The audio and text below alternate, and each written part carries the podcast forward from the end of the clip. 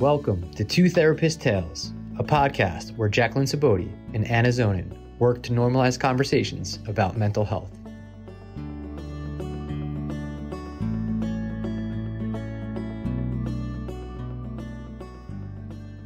Welcome back to Two Therapist Tales. I'm Jacqueline Saboti. And I'm Anna Zonin. And joining us today is Sara Velez. Sara is a licensed clinical social worker who specializes in mental health, addiction, and couples counseling. Sara is certified in Gottman therapy and loves to treat couples. We are so excited to have her join this month as February is the month of love. Welcome, Welcome Sara. Sara. Thank you for having me. Yeah, absolutely. It's a great time to get together. I love this month. Yeah, me too. Let's start off just by talking about what does love mean and how does it impact our relationship with our clients, with our families, our animals, our friends, people in our community. Great. Yeah.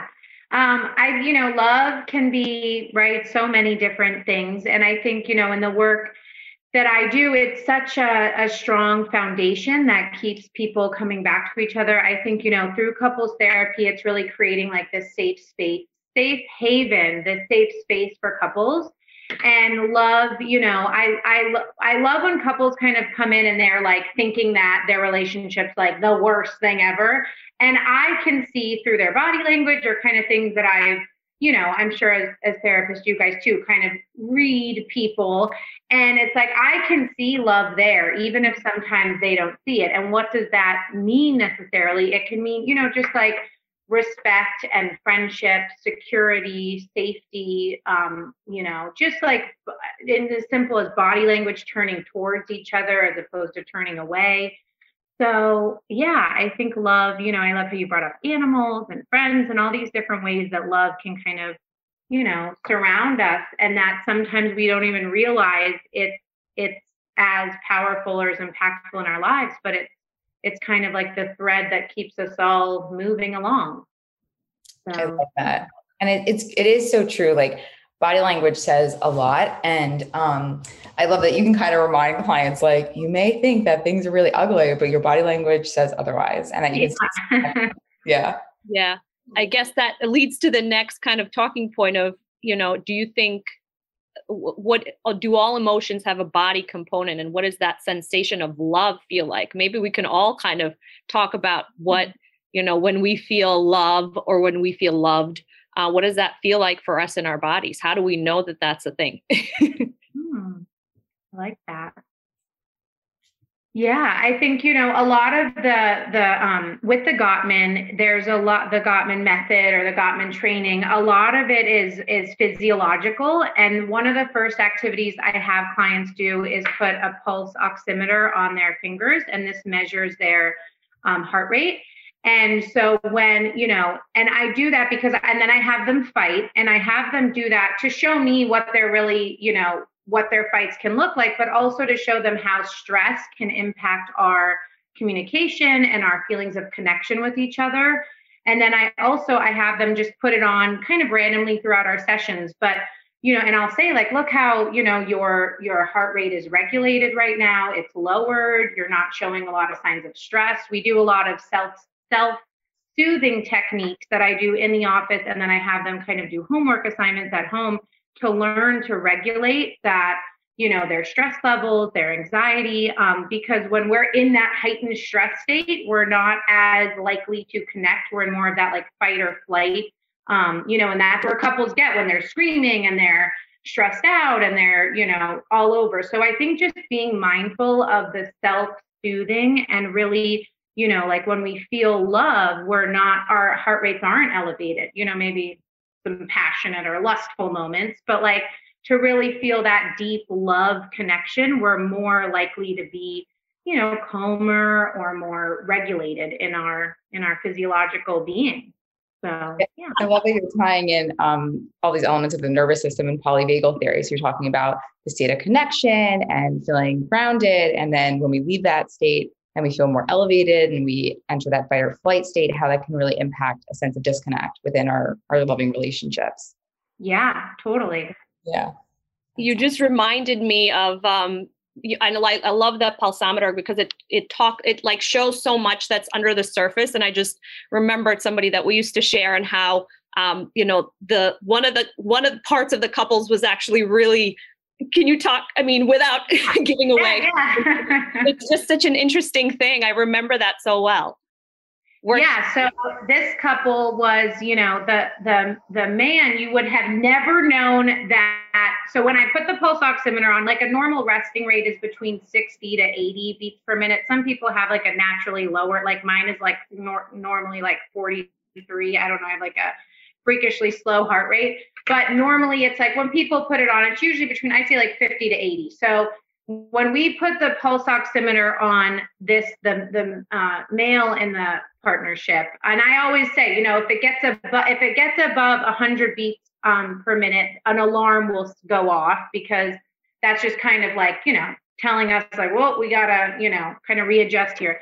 But when he put his on it was at like 120 and we hadn't even started the exercise but you would have never known like anna knows he's very you know, in his They're professional life, he has to be very composed and, you know, very um stoic. Yeah, yes, stoic. So he's the more heightened one. yes, yes, and you, I like, I was shocked. I was like, "Whoa, really?" Because you would have thought the the female in that partnership, she's you know more outspoken, uh, very you know outgoing and lively, and hers was I don't know, like maybe in the '60s but it was just so interesting because then it kind of opened up this dialogue of like wow like so he's repressing so much like not just in this partnership but in his life. Like he's mm-hmm. and a lot of it is his profession. It was um you know more of like a what uh, you know a kind of like a profession where you have to be composed all the time. But it, it really showed that like this kind of this other side of how repressed he is emotionally and and that opened kind of another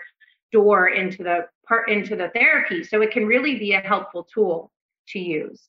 That's so cool. And to your point like sometimes you know yes in our line of work like we're, we're about reading body language and then sometimes yeah. we're not able to but that is cool to have this tool that can help with that. Yeah. Um how does love translate into our work with our clients? Hmm. Nice question yeah. Yeah. No, I think, you know, like, I, I, mean, as you guys know, right, you kind of grow to love your clients in a way or like have this fondness for them. And, um, you know, the work that, that I, I love working with couples because I really think that like by enhancing a partnership, it's really like helping an entire family. It can even help like grandparents, children, you know, it's like, it can really be so impactful because as you guys know when a family breaks up it, it, it creates a lot of trauma you know generational trauma. Um, so i think the love that comes up for me with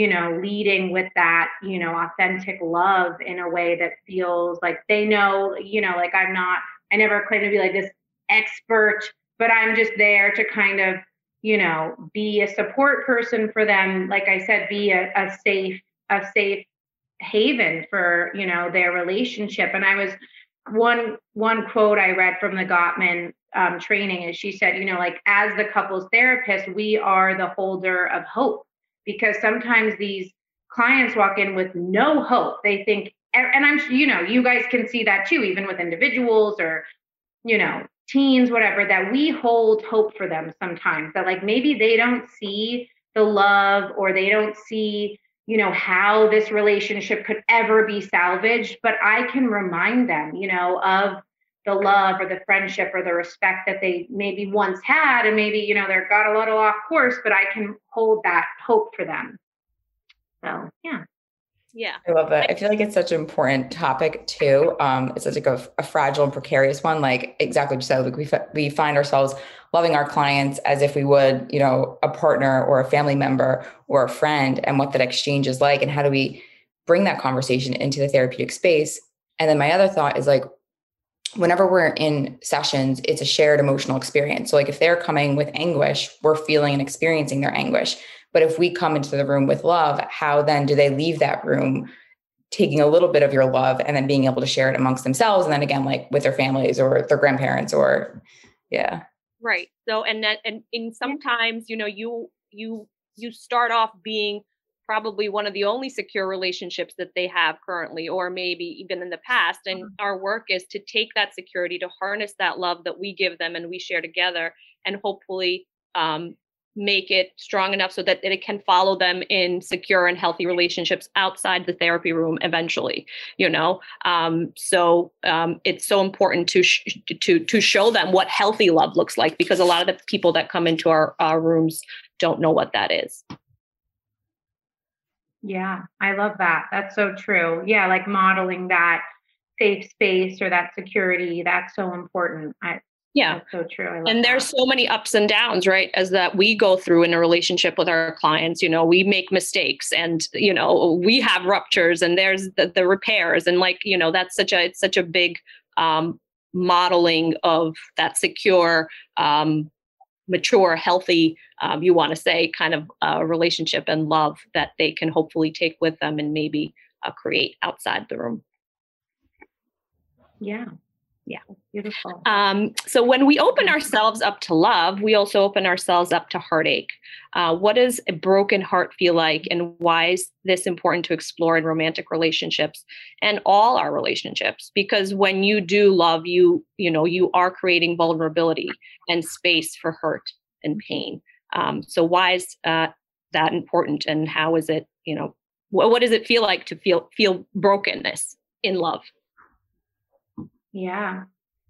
Yeah, wow. I mean, that is, you know, brokenness, and it can just feel like that desperate, hopeless, you know, horrific place. I know I've certainly been, I know, I'm sure we've all been there, you know, and when I, when I see couples that come in, you know, with one, either one or both of them having that brokenness. Um, it's really an opportunity, I think, to create a new relationship, you know, because in a lot of ways, maybe, you know, the relationship was like, and, and I always like to kind of focus on the foundation of the relationship. We do a pretty extensive, um, sorry, my dogs, we're just going at it. Um, we do an extensive oral history of the relationship, of how they met, what they first loved about each other, um, and I kind of, it's like the first three sessions are this assessment period because I always tell them it's like going to a doctor. You know, you want to know what we're, we, we need to know what we're treating here so we can, you know, move forward. But when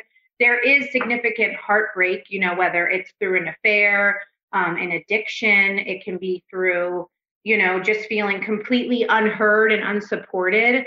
I think in a, in a lot of ways, that's such a great opportunity to really start implementing healthier ways of communication really like get down to basics of like what are our individual needs in the relationship? How can those both be met?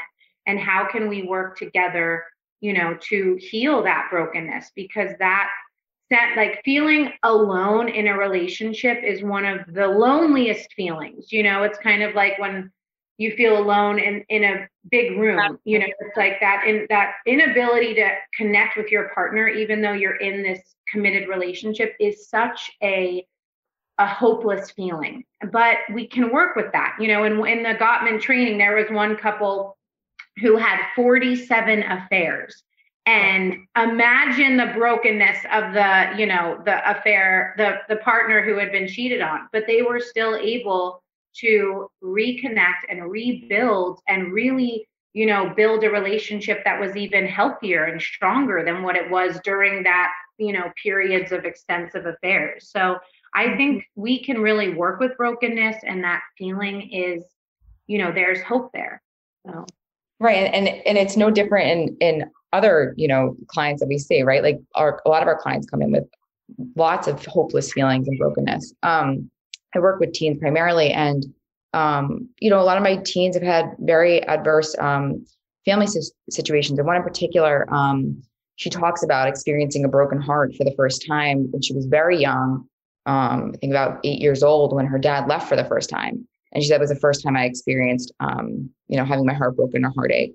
And it was so poignant and it was so mature. I mean, she's 17 years old and she's able to talk about the pain of that. You know, part of a natural maturation and developmental norm is more for like a teenager to develop um, heartache, you know, within their first loving relationship. So it was very eye opening um, for me to hear her say that.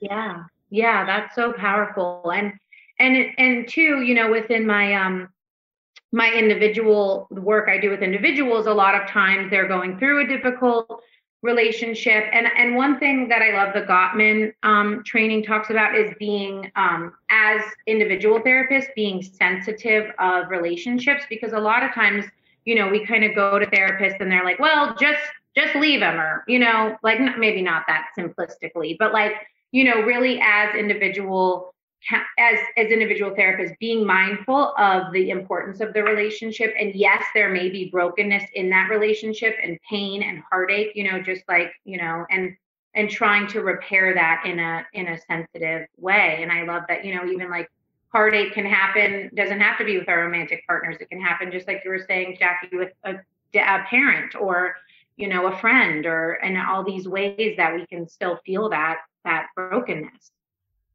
Absolutely. Yeah.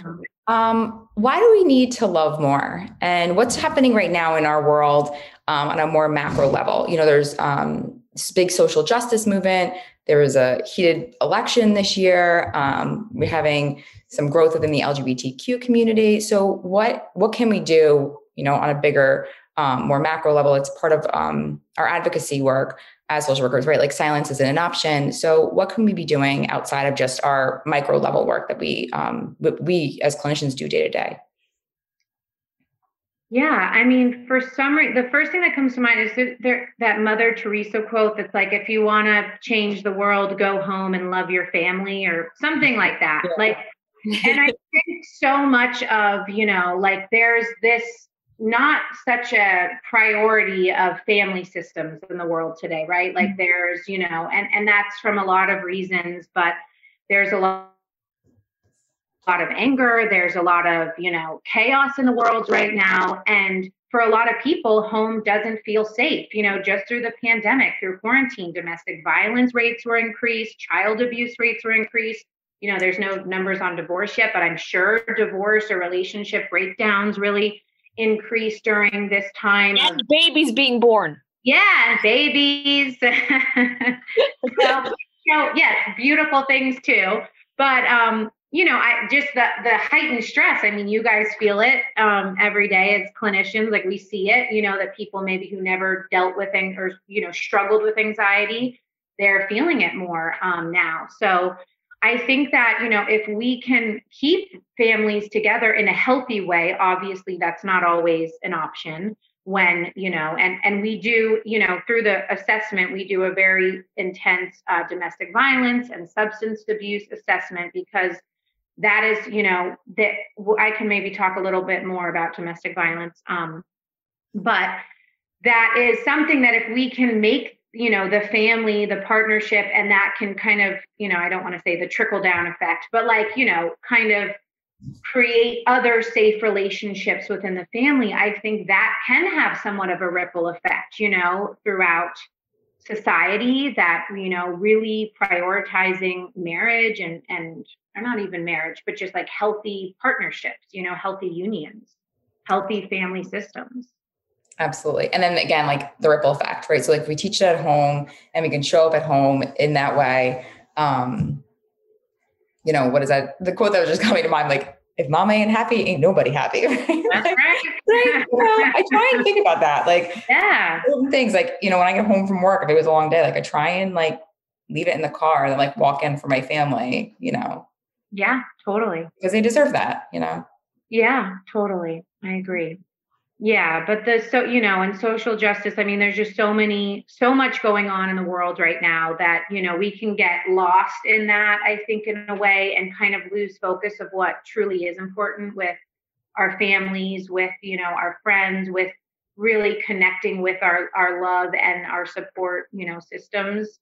And I think having that sense of security and support helps people, you know, I, we all know that that helps people. So yeah, and maybe it's you know talking with our families and talking about um, these topics with our children. You know, maybe that's where it starts. You know, um, I know, like, I grew up in a household, we didn't talk about race. Like, that wasn't a conversation. So, yeah. how can we now, as adults, um, for those of us that have children, maybe make that a more normative and comfortable topic? Um, totally. Yeah. yeah. Yeah. And just through couples therapy, like, it's learning these these skills to communicate openly without fear yeah. of judgment or that fear of rejection. Right. So, you know, it's hard to have those those conversations about race or gender or any of those if you feel like you're going to be judged or attacked or, you know, um be, you know, not accepted in your right. loving relationship partner. So that's so true to make kind of create that space for those conversations is important. Absolutely. yeah. yeah. So now, can we kind of uh, want to uh, talk a little bit about just the the couples therapy process, um, so you can kind of maybe give our listeners an idea. I know you already touched on some of these things, but um, you know, I, I, it's a nerve wracking thing that, that a couple decides for whatever reason. You know, some people, uh, many, I mean, people in general go into therapy for various reasons, but for couples specifically, you know, I'm sure you know they've um, it's it's not easy going to that place and being totally vulnerable with their relationship and having you know two people in there or however many people i don't know. Um, so maybe you can talk about what um, are, is couples therapy like and what one can expect. How do you start? How do you begin? What does a process look like? I know it's messy and it's not you know just this like um, very simple um, you know linear process as mm-hmm. therapy isn't usually but maybe just give our listeners an idea yeah, of course. So, yeah, I, I think it's totally normal, like you were saying, Anna, for couples to feel anxious or apprehensive. Or some couples look at it as like, oh God, this means like our relationship must be over if we're, you know, if we're in couples therapy. But, you know, I really think it's such a beautiful way to um, be, you know, committed to each other. And I have found that, you know, the the part there's usually one partner who's kind of pushing for the couples therapy, and one who's kind of like er, a little more resistant. And I find that by the end of the first session, you know, most of the time, the one who was resistant usually says something like, oh, like that wasn't so bad, or this was kind of nice, or, you know, like, I don't, you know, because it's different. As you guys know, people who even can come in for individual therapy, it can feel overwhelming. So, you know, I really try to make it not a scary first session. We do, like I was saying, kind of the oral history, just talking about you know what their like you know what their relationship was like what they first loved about each other um, what they you know still love about each other.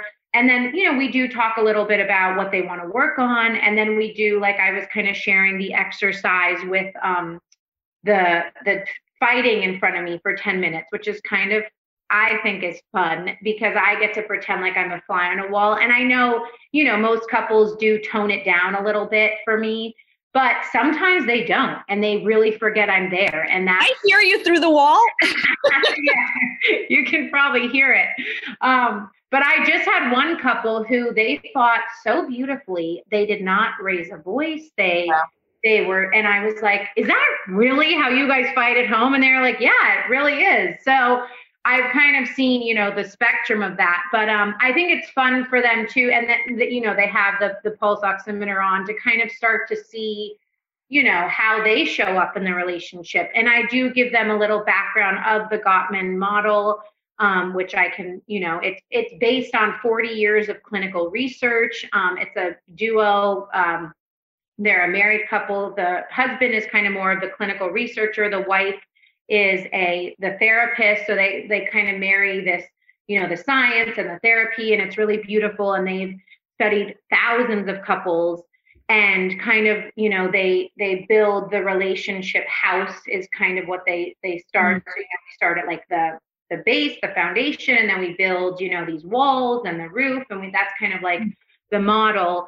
And i always remind couples of the four deadly horsemen of relationships which I say this a lot throughout the sessions because it's easy to forget, but they are. And these are the largest indicators of relationship breakdown or unhappiness.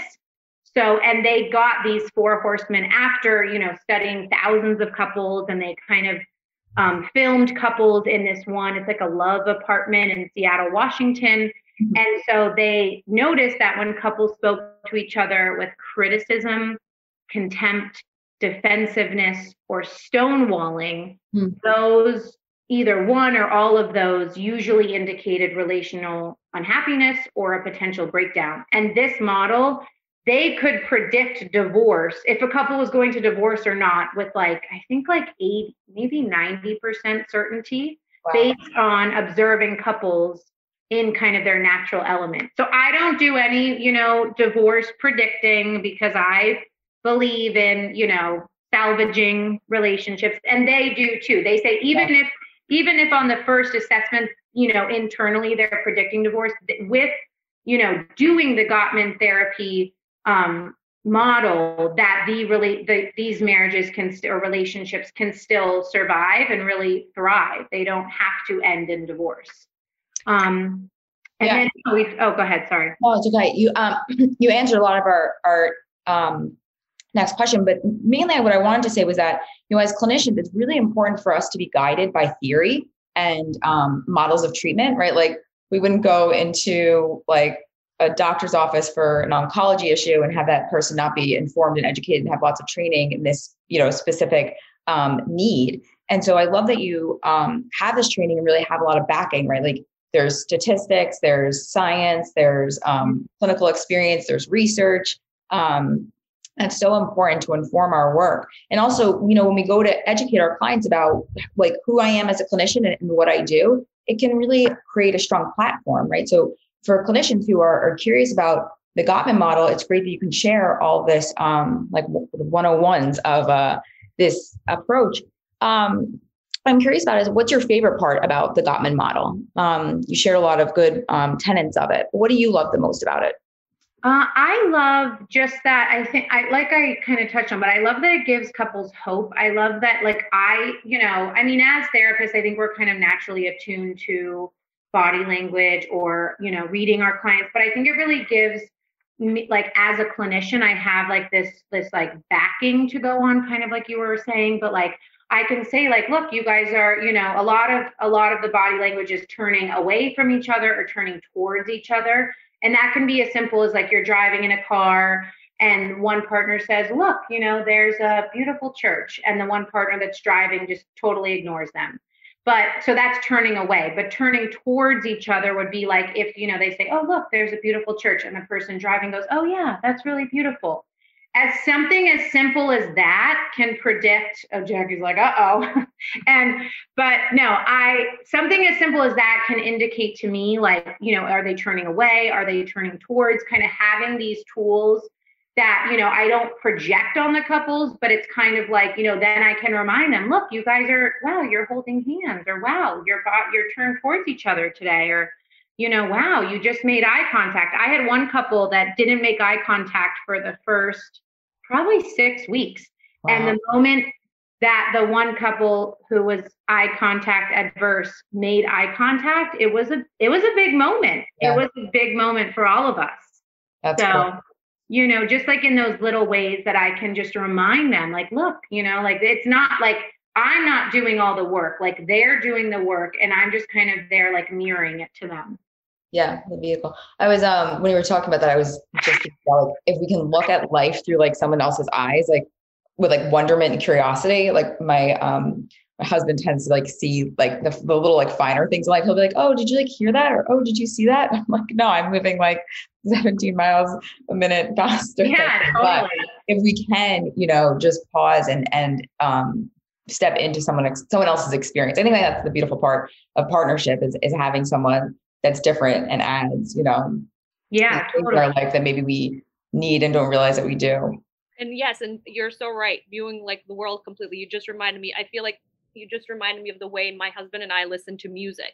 It's so different. You know, I listen to music and I'm crying. Oh, the words! Did you hear the words? Are so beautiful. They're just this song is just the most. He's like, what? What words? He's but he's like, it is a beautiful song, but I'm listening to the melody, like the actual you know, the sound of the music. I'm like, what melody? What are you talking about? He's like, the guitar's just gorgeous in that. I'm like, oh, like totally different perceptions of like what, you know, how I, I, I takes th- things in and how he takes things in and how can we learn from each other, you know, his yeah. stuff. I love that. I love that. Yeah. And a big thing in the Gottman method is we talk about creating these rituals of connection and so, you know, like that could be a ritual for you guys listening to music, kind of like sharing your different perspectives and still being able to connect. Because I think a big misconception couples come in is we're so different. We have nothing in common, but there's, you know, the Gottman, the the research shows that we really don't have to be that similar with our partners. We can have like my husband and I have totally different hobbies, but we so we have to kind of find things that we both like to do together, which we found, you know, like he's gonna like dirt bikes and motorcycles and i'm like i like to go to the beach and but we found you know we like camping together or we like doing you know we've had to find things we both like doing and that means that you know it kind of gives us both an opportunity or couples an opportunity to try new things together to create those rituals of connection. Yeah something i mean i'm not trained in any couples counseling but um you know when i'm talking with um, teens about their relationships or even about their their parents relationships because obviously they're observing you know whether it's healthy partnership and what's being modeled to them or if it's maybe not the healthiest partnership. But what i, I do try and say to my clients is like you are a person and your client is a person and then there's the relationship and so like you need to re- nurture yourself as a person they need to nurture themselves as a, per- as a person and then everyone needs to come together and take care of like the little baby which is the relationship and if we lose sight of any any part of that um triangle, then stuff then stuff can start to get imbalanced, you know. Um totally. So, I love that. Yeah. Yeah. What do you feel like is the most challenging part of doing couples work? Um, you know, when someone wants to get up and leave, no, and I feel like, yeah, um, because I get it. It's a, it can be ugly in there. I was gonna say, I'm like been there, wanted to do that. yeah, and, you know, I always tell them, look, we're like, we're cleaning out the infection here. This is some ugly pus that's coming out because we have to get it all out. You know, and we do that with our individuals too. We got it. We have to get it out. And like this one couple I was with, he's like, well, I don't want to, I don't want to talk about the past. I just want to stay in the present. I just want to talk about where we're going. And I'm like, that's great. And I want to focus on that too.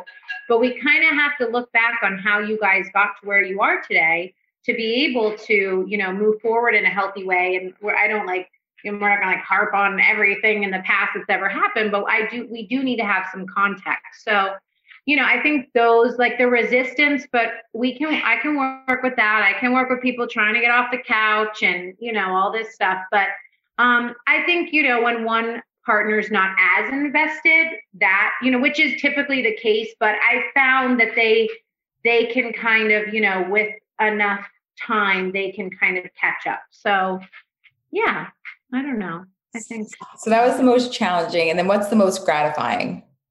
The most gratifying is just in those little moments of like, you know, the eye contact or they haven't, they've been sitting, you know, and it's not a big couch that is in is in my office, but at first they're sitting at opposite sides and kind of slowly start moving towards each other or you know just that they that like they tell me just on a personal level that it's that it's helpful for them or it's helping their family you know just yeah. like in those little ways that like this is making an impact not just in their partnership but with their children you know but i think just like in those little those little moments are really can be really beautiful not just for me but i know that you know they can kind of appreciate that also.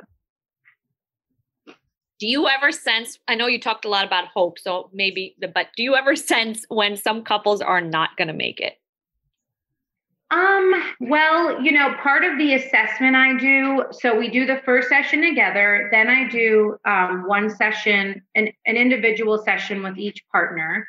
Um, and the reasoning behind that is really to assess for if there's any domestic violence going on um, if there's any substance abuse going on and even with domestic violence, so there's kind of a difference. Um, like in 50% of couples, there is some form of domestic violence, whether it's pushing, hitting, shoving. And um, most of the time, if it's not an extreme level of domestic violence, it is initiated by the female in a lot of instances, not always.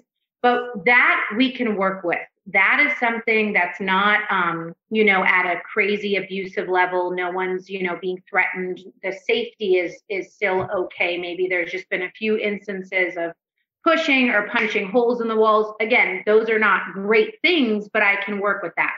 What i cannot work with is if it's character characterological domestic violence meaning it's repetitive, it's, you know, very dangerous, it's um, at a level where safety is a concern. I'm, you know, not equipped to work with that. No Gottman therapist would be. And at that point, I would have to refer elsewhere.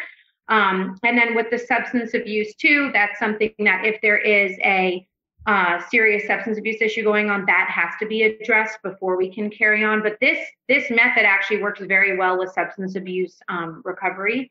Um, and I'm, you know, myself in in recovery. I work with addiction. I work with, you know, kind of the opposite side of the, the codependency. So that's something that can totally be worked out as long as there's a resolution in terms of, you know, getting into recovery. Um, so really, if I sense that a couple, you know, is there's not a lot of hope i would still give it six to eight sessions at least you know? And and another part of the assessment is the couples do an online assessment and it's a very extensive online questionnaire. Um, but it gives me as a clinician a lot of insight into things like sometimes you know i do get a lot of information in the individual sessions but sometimes there's things that will come out also on the online assessment um, with regards to domestic violence or substance abuse or other, you know, sexual abuse, sexual trauma, infidelity. Um, so all of those things, you know, are given an opportunity to air out, and you know, we're kind of always touching base with those things. So I haven't met a couple that I felt was completely hopeless. Um, I mean, there's been moments where maybe I'm like, oh my gosh, what are we doing here? But I really do think that if a couple is committed to coming to a session, that there's there's some hope there already. Absolutely. Absolutely. Thank you. That was beautifully said. Um, how do our early attachment wounds show up in our romantic relationships, right? So we all enter this world into a certain family system and we can have different ruptures that happen early on and that can inform our attachment style whether it's anxious whether it's avoidant whether it's disorganized whether it's secure so then we go on to enter a romantic relationship and we bring that attachment style to that romantic relationship. How, what do you see if someone is anxiously attached or if someone is securely attached to their partner? Um, and how does that inform your work? Yeah, I definitely see that a lot. You know, I mean, I think most of us have some, even if we grew up in, you know, perfect family systems or perfect um, you know have some attachment issues or some codependent tendencies. And i do see that come up a lot in therapy is where um, in the couples work is maybe someone is more the caretaker the fixer the enabler. And um, those are all things that we you know kind of in the um, oral history and in the individual session i do get more of a history of their family system you know their previous significant relationships how those manifested, how you know um, maybe the codependency has emerged, or you know the uh, complete avoidance or overly independent or overly responsible. There's a lot of ways this can manifest if they were not securely attached either as a child or you know kind of had so I see a lot like the the lower self-esteem issues manifesting into you know reaching out for validation external validation from the opposite you know from you know a, a romantic partner um, and that can cause somewhat of a toxic dynamic but all those things can be worked on with kind of treating you know the original attack like healing the original attachment issue mm-hmm. um, and really focusing on you know that recovering that great yeah. So, what do you want to share with our listeners that will would help them find or enhance love in their lives? Yeah, that's such a great question. And I think, you know, it's it's in these little ways of how we communicate to each other every day. It's being mindful, like, you know, remind like writing down. I have some couples write down on their fridge, like the four horsemen, critical, being contemptuous, being defensive, stonewalling, because it doesn't have to be as as extreme as I'm not going to talk to you for three days, but it can be in in an eye roll. I have one couple who the wife is an eye roller. She is the eye roller of eye roll, and I, you know, I call her out on it. I remind her, okay, we have. I gently say, okay, what what's going on here, you know, or if they're constantly saying, you never help me with the kids, you're always with your friends, you, you know, that is like the the con, the con, critical um, voice. So it's like I'm gently reminding them in session as they're talking to each other what's going on here? You know are am i sensing some defensiveness? Am i feeling you're shutting down right now? I have couples who will just shut down mid session and i'm like okay what's going on here? Let's let's you know do some kind of self soothing let's let's reassess here. So like i'm kind of slowly teaching them and reminding them and kind of at times you know i uh, am repetitive with like stop eye rolling but um, i love that part of therapy, you know, just being like, this is what's happening in the moment, and this is absolutely what's happening outside of ourselves. Oh, totally. Yeah. and he said He's like, oh yeah, she's been eye rolling for 15 years. I'm used. He's like, I'm used to it, but I'm like, you know, so that's where like teaching them those little of how we talk to each other, and then doing simple things, which can, you know, we can overcomplicate it but this ritual of connection, really prioritizing the relationship. And I know people say, oh, well, it's quarantine, we can't do stuff. Yes, you can. You can have a picnic. You know, I know one couple had these date night boxes that they had ordered. Yeah. And they had sat in the room, you know, in the laundry room for five months piling up. And I was like, okay, it's time to take out the date night boxes.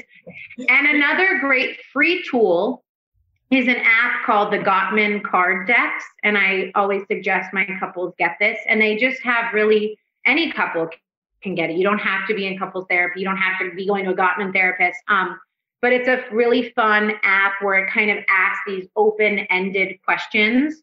And some of them are a little sexy, and some of them are, you know, just about what's your favorite hobby, whatever. It can, it's kind of like there's different categories.